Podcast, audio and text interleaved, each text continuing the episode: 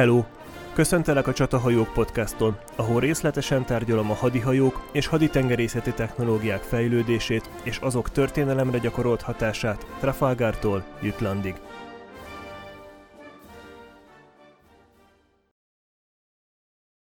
Holnap lesz november 11-e, az első világháború befejeződésének 103. évfordulója.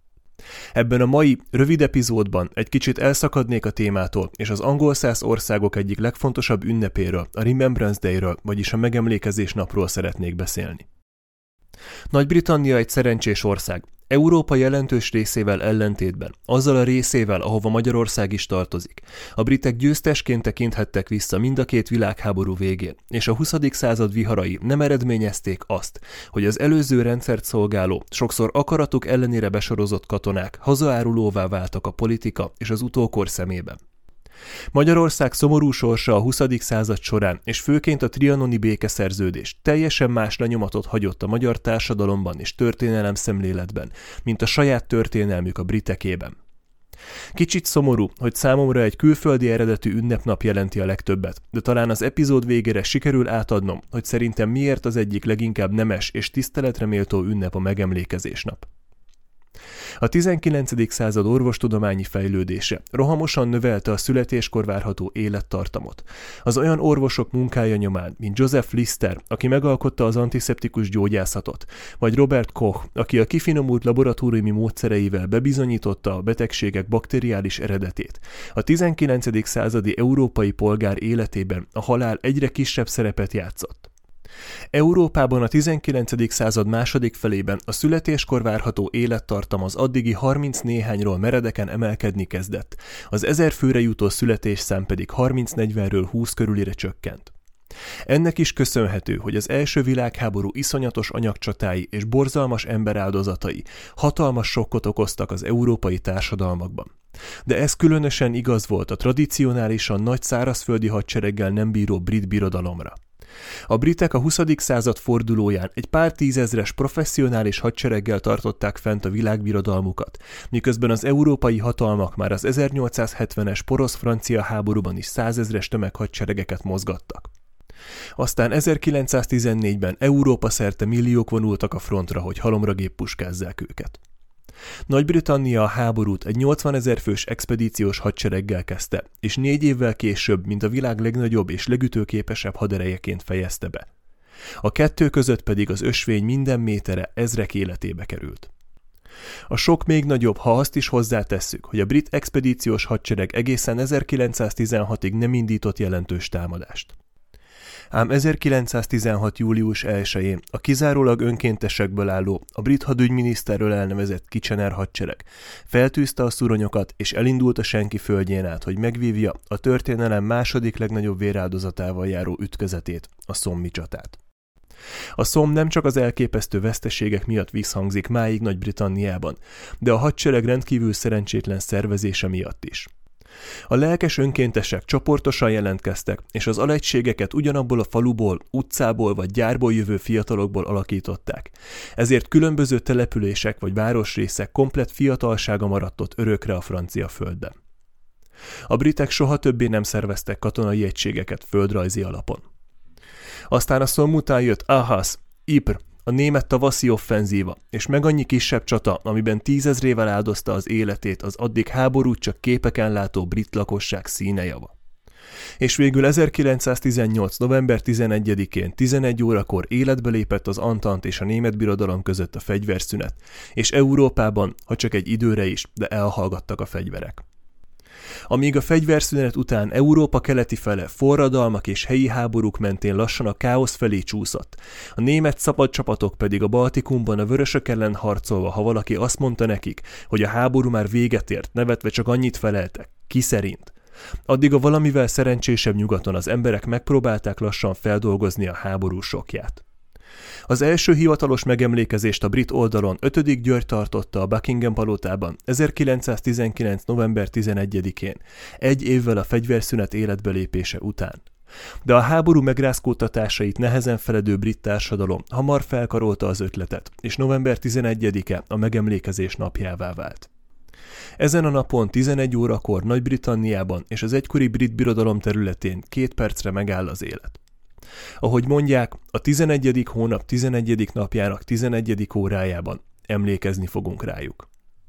11 órakor mindenki ott áll meg, ahol van, és két perc csendel emlékezik. Egyel a halottakért, és még egyel a hátrahagyottakért, a hadiárvákért, rokkantakért és özvegyekért. És ezt tényleg úgy kell elképzelni, hogy egy frissen Angliába költözött ismerősöm azt hitte Kandi kamera, amikor mindenki megállt körülötte a boltban. Az angolok további szerencséje, hogy ezt az ünnepet annyira tiszteli az egész ország, hogy nincs politikus, aki felmerné használni a saját céljaira, és így a megemlékezés nap tisztán a háború áldozatairól szól. Az ünnepel szorosan összekapcsolódott a brit királyi légió pipacsos gyűjtése. A pipacs az első világháború után nagyon hamar az emlékezés jelképévé vált. 1915-ben a tüzérség által feldúlt harcmezőkön egyetlen virág hajtott ki, a pipacs.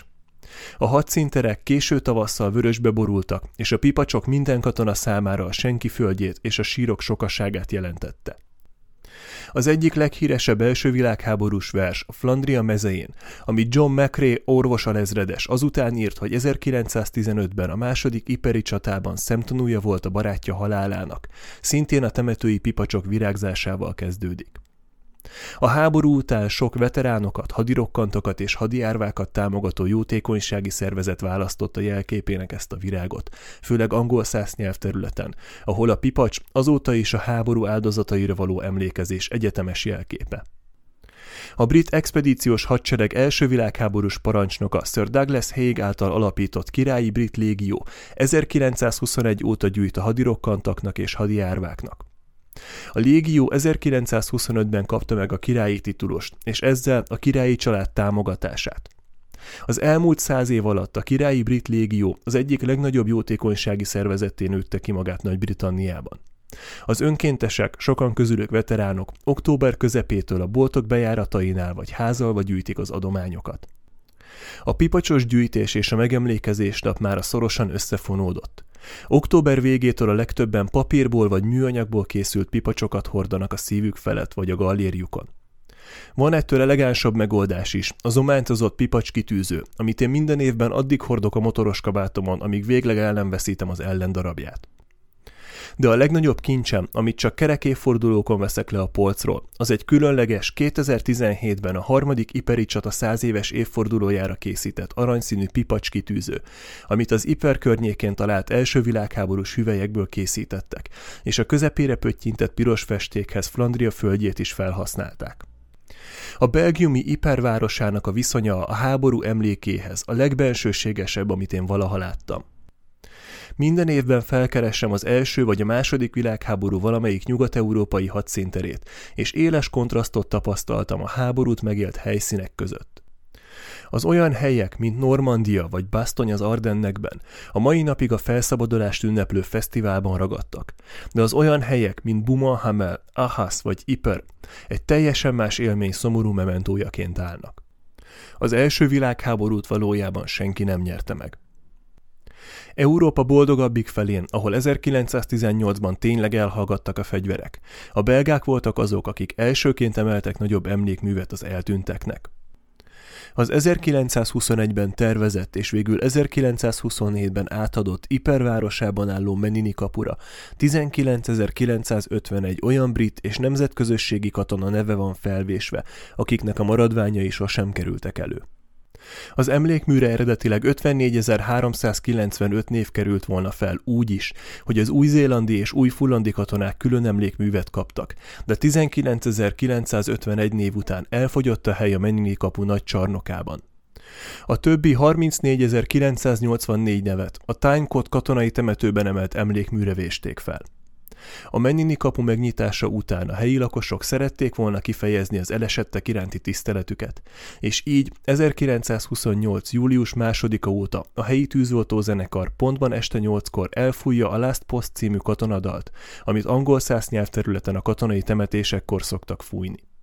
A folytonosságot csak a második világháború alatti német megszállás törte meg, de ahogy a szövetséges csapatok előre nyomultak, és a kapu és a környezete felszabadult, a tűzoltó zenekar 1944. szeptember 6-án újra kezdte a Last Post ceremóniát, annak ellenére is, hogy a város más részei még folyt a harc.